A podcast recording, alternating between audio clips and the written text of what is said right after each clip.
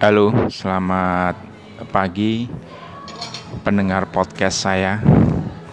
Uh, pagi ini saya nggak akan ngomong sendiri. Pagi ini saya mau ngajak seseorang ngobrol tentang sesuatu yang banyak teman-teman uh, tanya gitu.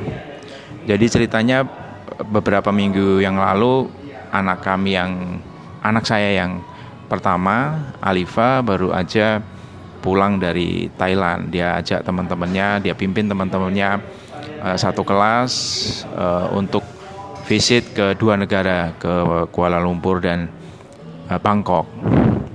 Di sana mereka visit ke universitas-universitas sana dan studi Bandung. Banyak teman-teman saya tanya gimana sih kok uh, bisa gitu anak mahasiswa masih semester 4 gitu ya dilepas sendiri gitu?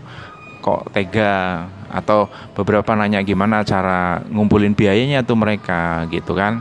Nah hari ini saya mau mau sharing tidak cuma sekedar bahwa Alifa bisa pergi ke luar negeri sendiri memimpin teman-temannya tapi kita akan cerita lebih jauh bagaimana cara kita mendidik dia dari kecil. Dan sebenarnya tidak cuma untuk Alifa tapi juga untuk anak kedua saya anak kedua kami Diva yang sekarang kebetulan sedang ikut lomba debat di satu universitas di kota Bogor.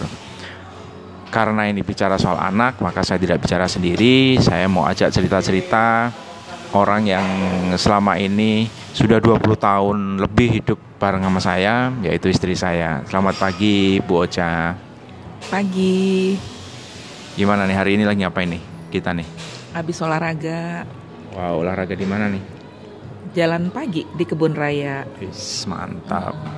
Saya biasanya panggil istri saya bos untuk untuk panggilan akrab aja. Jadi jangan jangan kaget, jangan heran kalau saya suka panggil dia bos karena ini panggilan akrab saya buat dia gitu. Oke bos, kita kita cerita-cerita ya sekarang ya. Iya. Uh, kan itu tadi banyak tanya-tanya kok tega sih anak baru semester 4 udah di apa namanya dilepas sendiri apa namanya jalan-jalan ke luar negeri mimpin teman-temannya pula gitu kan uh, gimana sih cara cara cara kita dulu mendidik Alifa masih ingat nggak? Mungkin bisa diceritain. Oh, mulai dari kecil ya. Mungkin itu juga yang salah satu keputusan saya memilih berkarir bisa di Bogor aja, bisa di rumah, tapi tetap bisa ngurus anak, tetap bisa ngurus bisnis gitu loh. Itu yang membuat saya akhirnya berhenti kerja di Jakarta. Karena menurut oh iya, dulu dulu memang sempat kerja di mana? Dulu ya kerja di Jakarta lah. Kalau kerja di Jakarta saya mungkin cuma bisa lihat nggak bisa lihat matahari kali ya. Berangkat subuh, pulangnya juga mataharinya juga udah tenggelam. Dan saya pasti akan kehilangan momen-momen indah bersama anak-anak gitu. Nah, proses ini sekarang terjadi itu bermula dari sejak bayi lah sejak dia dari kecil gimana kita membuat mereka jadi anak yang mandiri anak yang percaya diri gitu. Anak yang uh, mau berjuang berkompetisi gitu. Ingat nggak kita dulu masukin mereka sekolah di sekolah umum yang uh, di mana teman-teman kita banyak masukin sekolah mereka sekolah yang homogen ya? Iya benar-benar. Memang dari awal kita memutuskan anak-anak uh, kita dari TK, SD itu sekolah di sekolah yang sekolah nasional ya, sekolah iya. nasional, sekolah nasional. Jadi swasta nasional karena kita pengen ya kita pengen mereka punya satu basic di mana mereka hidup itu dalam keberagaman gitu ya. Jadi mereka tidak berpikir bahwa hidup itu harus ragam, mereka hidup dalam satu keberagaman dan surprisingly kita uh, happy karena anak-anak ketemu dengan teman-teman yang di luar kehidupan mereka sehari-hari. Kebanyakan orang tua dari teman-teman mereka adalah pengusaha, pedagang, di mana kadang-kadang mereka suka belajar bareng di toko, sesuatu yang nggak mereka temuin kan di di rumah gitu. Ya, itu mulainya dari SD. Jadi aku ingat gimana Alifa Madifa juga mau ikut kita uh, ikut uh, apa waktu kita punya bisnis ya mis, uh, bisnis Mr. Black sama Bento mereka ikut bantu kita juga bantu ngelayanin pelanggan juga bantu nyiap nyiapin makanan dan minuman juga. Jadi dari kecil mereka udah tahu kalau cari uang itu emang nggak mudah gitu. Nah dari situlah mereka akhirnya juga bisa ngerti tentang konsep uang itu. Nah kalau anak kan beda-beda karakternya kalau yang kakak eh, kebetulan relatif lebih bisa hemat kalau adik punya karakter kecenderungan relatif uh, ini ya dia lebih uh, ya kalau dia suka barang-barang tertentu, merek tertentu dia akan beli. Tapi dia ngerti dia harus nabung dulu untuk merek tertentu gitu. Jadi emang dengan dua anak yang berbeda kita juga mentreat mereka juga sesuai dengan kepribadian mereka juga. Tapi tujuannya tercapai gitu. Iya benarnya. Kita ingat lah ya waktu dulu kita punya usaha kopi sama jualan burger tuh anak-anak eh, ikut jaga stand ya kan? Mereka juga ikut goreng gitu ikut terima duit jadi kasir gitu. Itu yang e, cara mereka mendidik bahwa cari duit itu nggak gampang. Ini sorry agak sedikit ribut ya karena kita lagi di kafe nih ya. Pagi-pagi kita lagi sarapan di santai di kafe. Jadi kita ajarin mereka bahwa cari duit itu nggak gampang gitu ya. Jadi dengan cara itu mereka tahu bahwa oh untuk bisa dapat 10 ribu, 100 ribu itu harus pakai effort gitu. Dan itu yang mendidik mereka juga tidak gampang untuk uh, buang-buang duit gitu ya. Ada ada ada rumus lagi nggak uh, didik anak? Ada. Yang paling mantep itu pengalaman pada saat traveling Uh, kenapa kita mewajibkan traveling family itu keluar negeri sekali dalam setahun? Uh, uh, kemudian uh, di dalam negeri sekali juga dalam setahun minimal. Karena kita punya konsep menyisihkan, bukan menyisakan. Orang heran kok bisa ya jalan-jalan uh, duitnya berlebih? Enggak, duit itu sebenarnya pas-pas aja gitu loh, cukup lah gitu.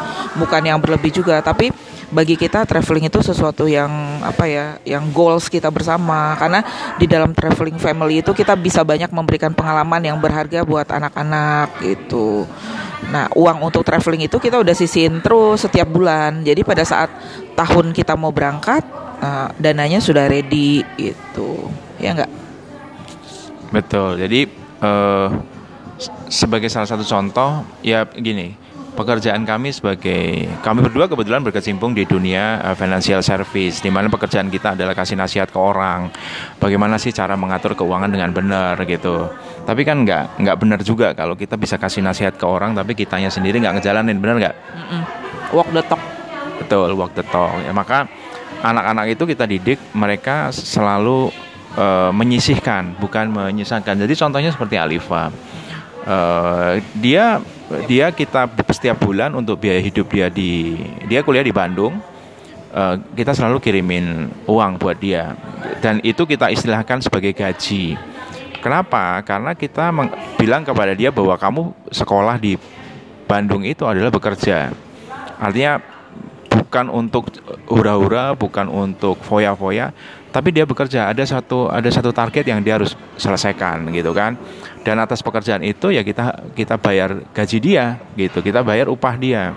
Nah setiap setiap bulan kita bayar upah dia sejumlah tertentu dan kita selalu bilang kepada dia bahwa sebelum kamu pakai 10% kamu harus masukkan ke instrumen investasi. Dan kebetulan dia memilih instrumen investasi yang gampang itu reksadana. Karena itu kan Eh, bisa mulai dari modal yang kecil, bisa dimulai kapan aja dan sekarang enaknya bisa pakai gadget gitu, nggak perlu pusing. Jadi cocok lah buat milenial. Dan teman-teman tahu nggak bahwa dia bisa jalan-jalan ke Thailand?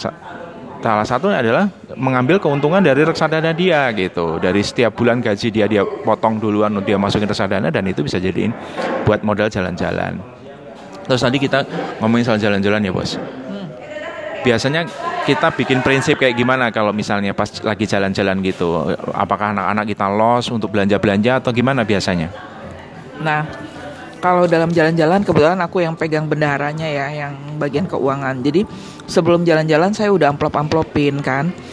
Otomatis kalau tiket kan pasti kita udah bayar hotel kita udah bayar gitu ya.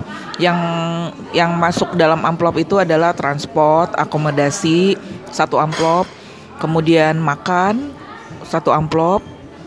Kemudian ada biaya tak terduga dan kita juga ada biaya untuk shopping ya, namanya juga uh, di luar negeri pasti dong pengen jalan pengen belanja-belanja juga. Nah, saya udah punya budget masing-masing gitu. Misal katakanlah satu anak 2 juta gitu. Ya udah satu amplop mereka 2 juta selama traveling itu. Nah tinggal dia bisa pintar-pintar apakah buat oleh-oleh teman-temannya mau berapa persen dari situ atau dia mau beli sesuatu dari dari uang itu gitu. Jadi kita selalu strict gitu. Kalau udah habis budgetnya ya udah selesai shoppingnya gitu. Tinggal nikmatin uh, pemandangan dan lain-lain. Karena bagi kita sih jalan-jalan ya lebih banyak menikmati pengalaman ya dan keindahan pemandangan bukan untuk uh, shopping ya gitu. loh. Betul betul betul. Jadi buat teman-teman yang suka lihat Instagram atau Facebook kita pasti heran kok apa uh, kita sering jalan-jalan. Sebenarnya bukan karena kita berkelebihan enggak, tapi kita punya punya prinsip bahwa kaya itu tidak harus punya mobil atau rumah banyak. Kaya itu lebih bagus buat anak-anak adalah kaya pengalaman.